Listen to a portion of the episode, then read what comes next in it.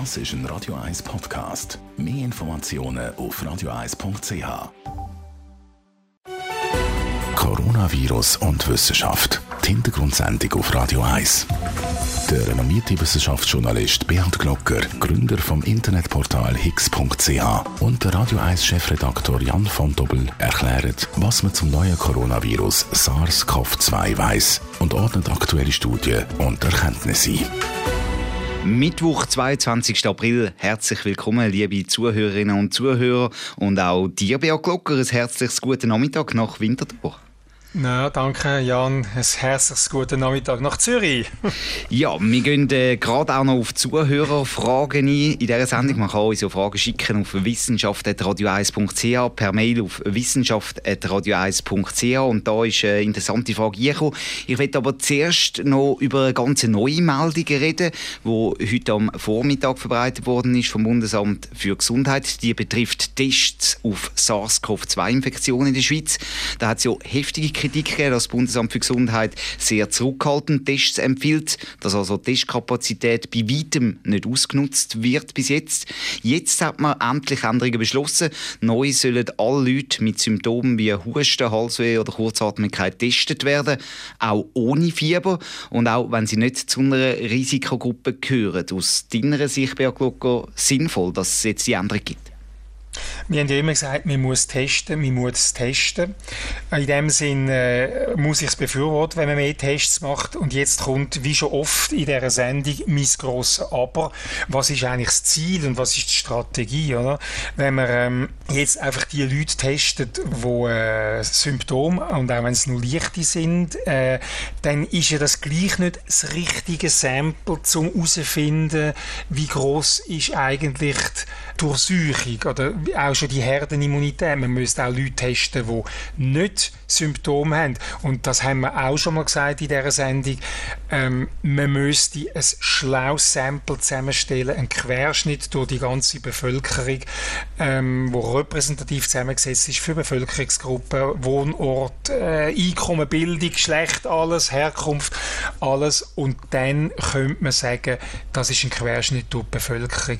Was jetzt wird passieren, wenn man die Leute testet, die äh, leichte Symptome haben, dann werden wahrscheinlich die Infektionszahlen wieder raufgehen. Mhm. Dann was rechnet man nachher bezüglich der Mortalität? Dann haben wir viele Infektionen, aber, aber die Todeszahlen steigen nur so, und sie steigen im Moment langsamer als am Anfang.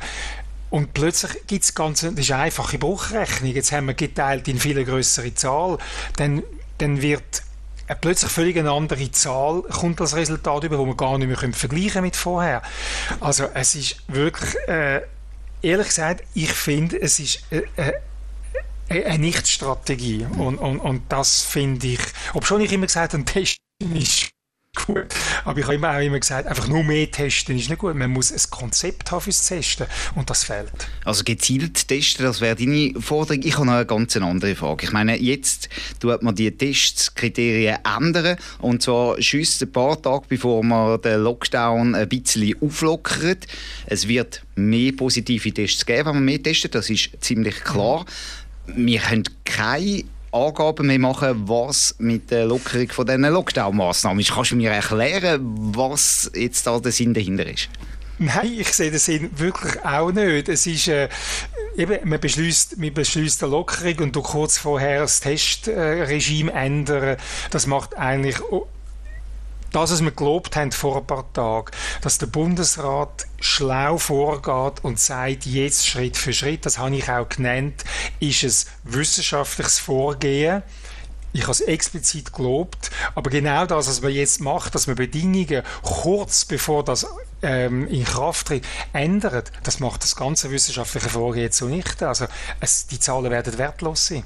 Also man könnte vielleicht noch zur Ehrrettung sagen, vielleicht erfasst man wenigstens, welche Leute auch schon vorher getestet worden wären, dass man so eine Vergleichsgröße hat. Wäre das wenigstens noch ein bisschen Rettung, damit man Aussagen machen kann? Ja, wenn du jetzt möchtest die Strategie vom Bundesrat retten, dann ist das gut. Aber jetzt habe ich erfahren mittlerweile, dass in diesen bisherigen Testzahlen zum Teil mehrfach getestete, also nicht zum Teil, da sind mehrfach getestete Leute drin.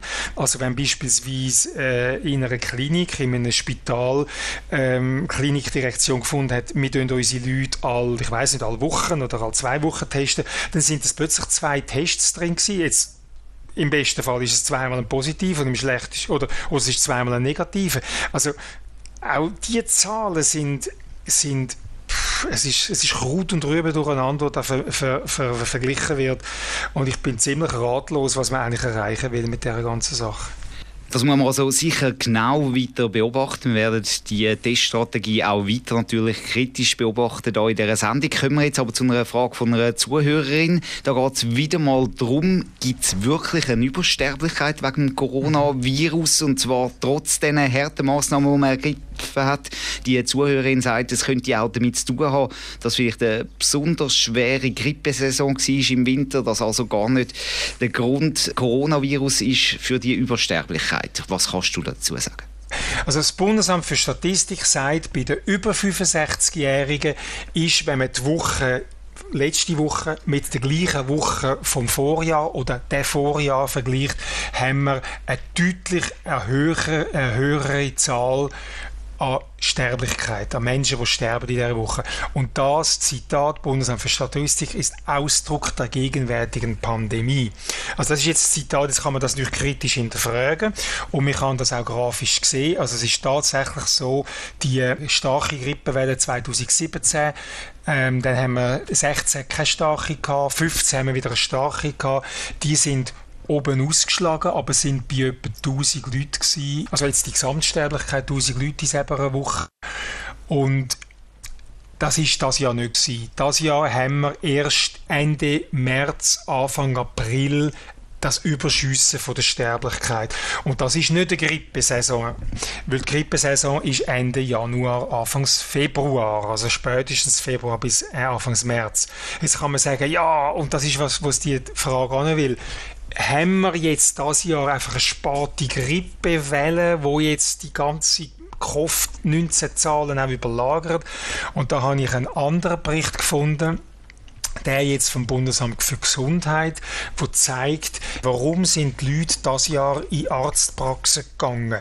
Und man hat geschaut, wer ist mit, mit Grippeverdacht gegangen und man sieht eine kleine Grippewelle das Jahr in der Woche 5 und 6 und im Sydney und Woche 8 geht sie ganz schnell zurück. Und dann ab der Woche 11 schnell in die Höhe und das ist nicht mehr eine Grippe, es gibt keine Erklärung. Also eine Grippewelle kommt nicht wieder zurück äh, nach vier nach Wochen? Vier Wochen? Nach vier Wochen, das wäre, also das ist einfach noch nie, das, es gibt keinen so einen Vergleich in, in den anderen, in den anderen, in den anderen Jahren.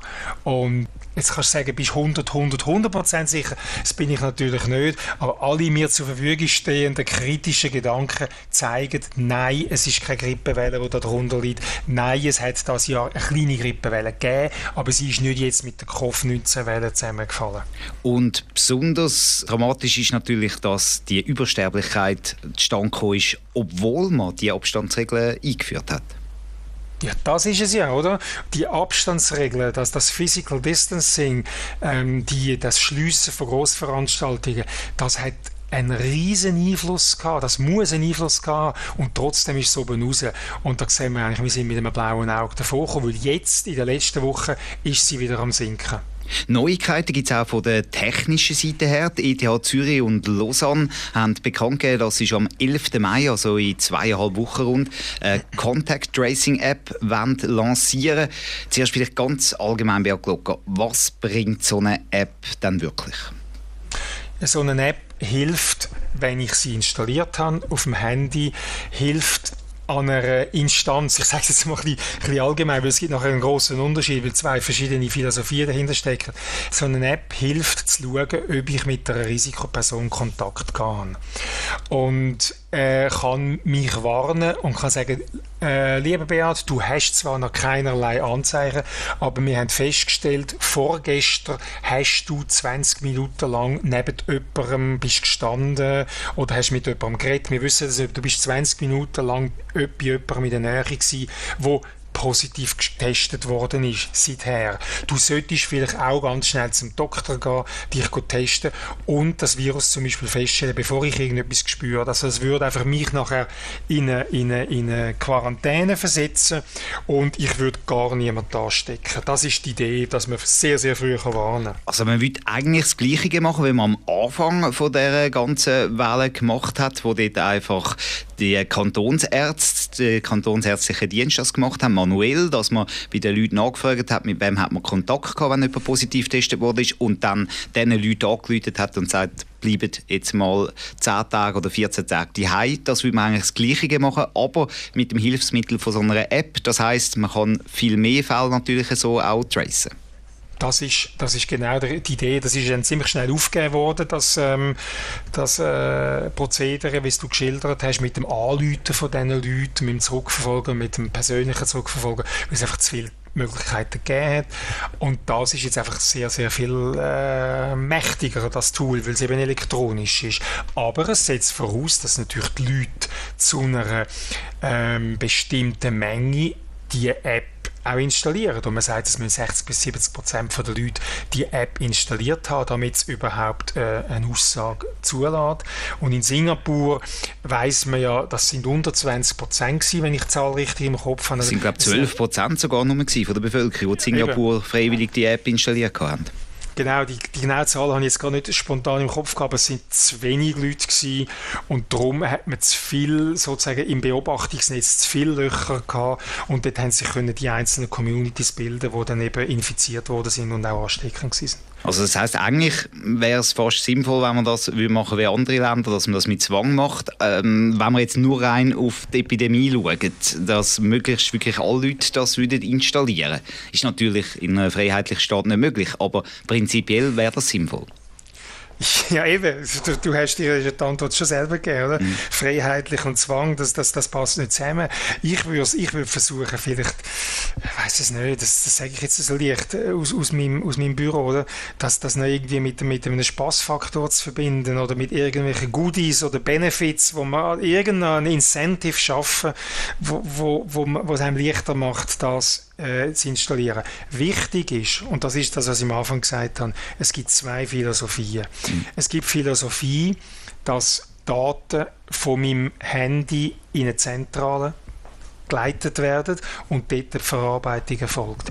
Und die andere Philosophie ist, dass alle Daten bei mir bleiben und nur sozusagen mein anonymisierten Fingerabdruck, sage ich jetzt mal elektronisch, in eine Auswertungszentrale äh, geliefert wird. Also nichts von mir kommt in die Zentrale.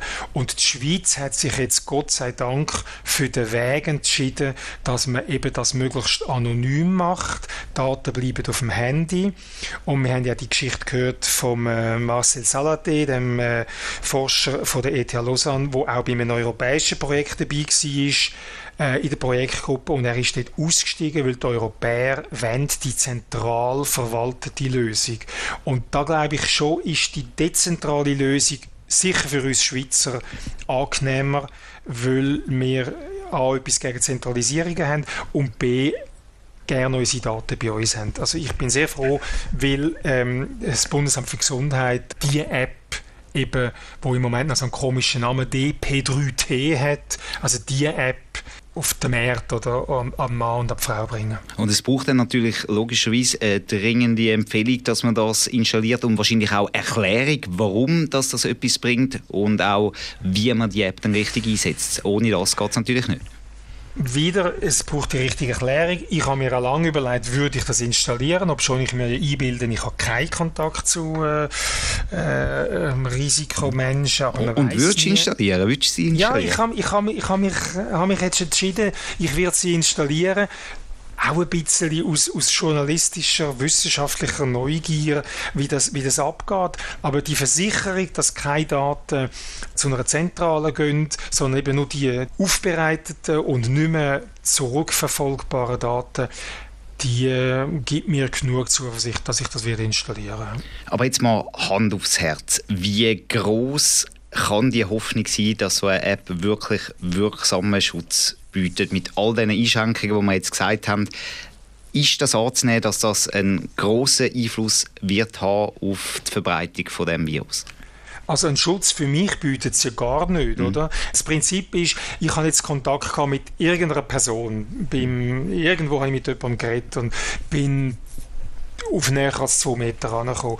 Und die Person wird fünf Tage später positiv getestet. Dann schickt mir das App eine Nachricht, hallo, du hattest Kontakt, geh dich auch testen, oder? Mhm. Und dann bin ich vielleicht auch schon infiziert. Also mich schützt es in dem Sinn nicht, aber es schützt die Gemeinschaft, weil man mich, wenn ich jetzt auch infiziert wäre, könnte isolieren.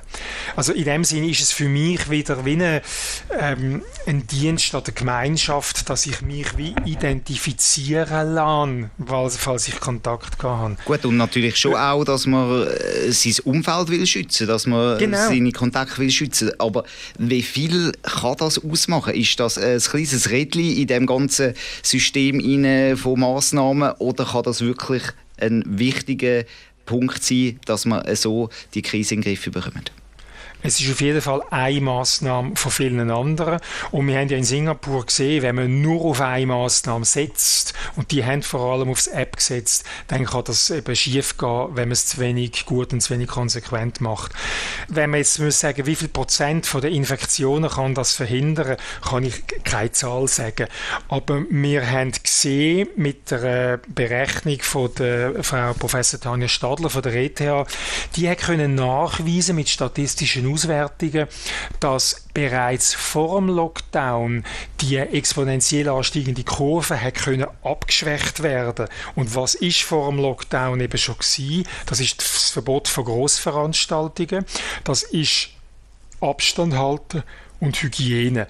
Und ähm, das sind ganz wichtige, ganz wichtige Punkte.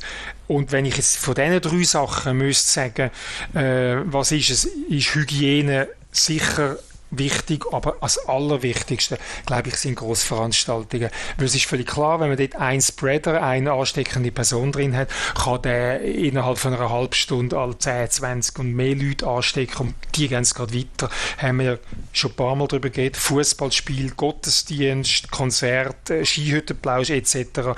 Das ist ganz wichtig. Aber ich würde wegen dem nicht auf die App verzichten. Also das heißt, man sollte die einsetzen. Es ist ein Puzzlesteinchen in diesen ganzen Massnahmen und es würde ja einem selber auch etwas bringen, wenn viele Leute die einsetzen, weil dann können vielleicht Massnahmen schneller gelockert werden, wenn man sich dann wirklich auch daran hält.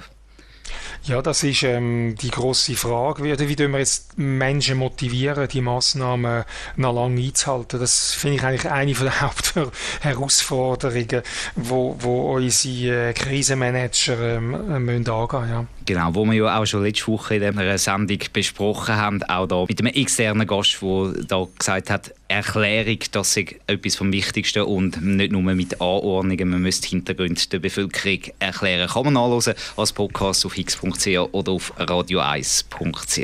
Ja, aber ja, Klopper, dann warten wir gespannt auf den 11. Mai, auch wenn noch mehr Details rauskommen über die App. Sie soll ja dann auch der Code freigeschaltet werden, damit man das wirklich kann prüfen kann. Ich glaube, das ist wichtig, dass man so versucht, auch das Vertrauen zu schaffen.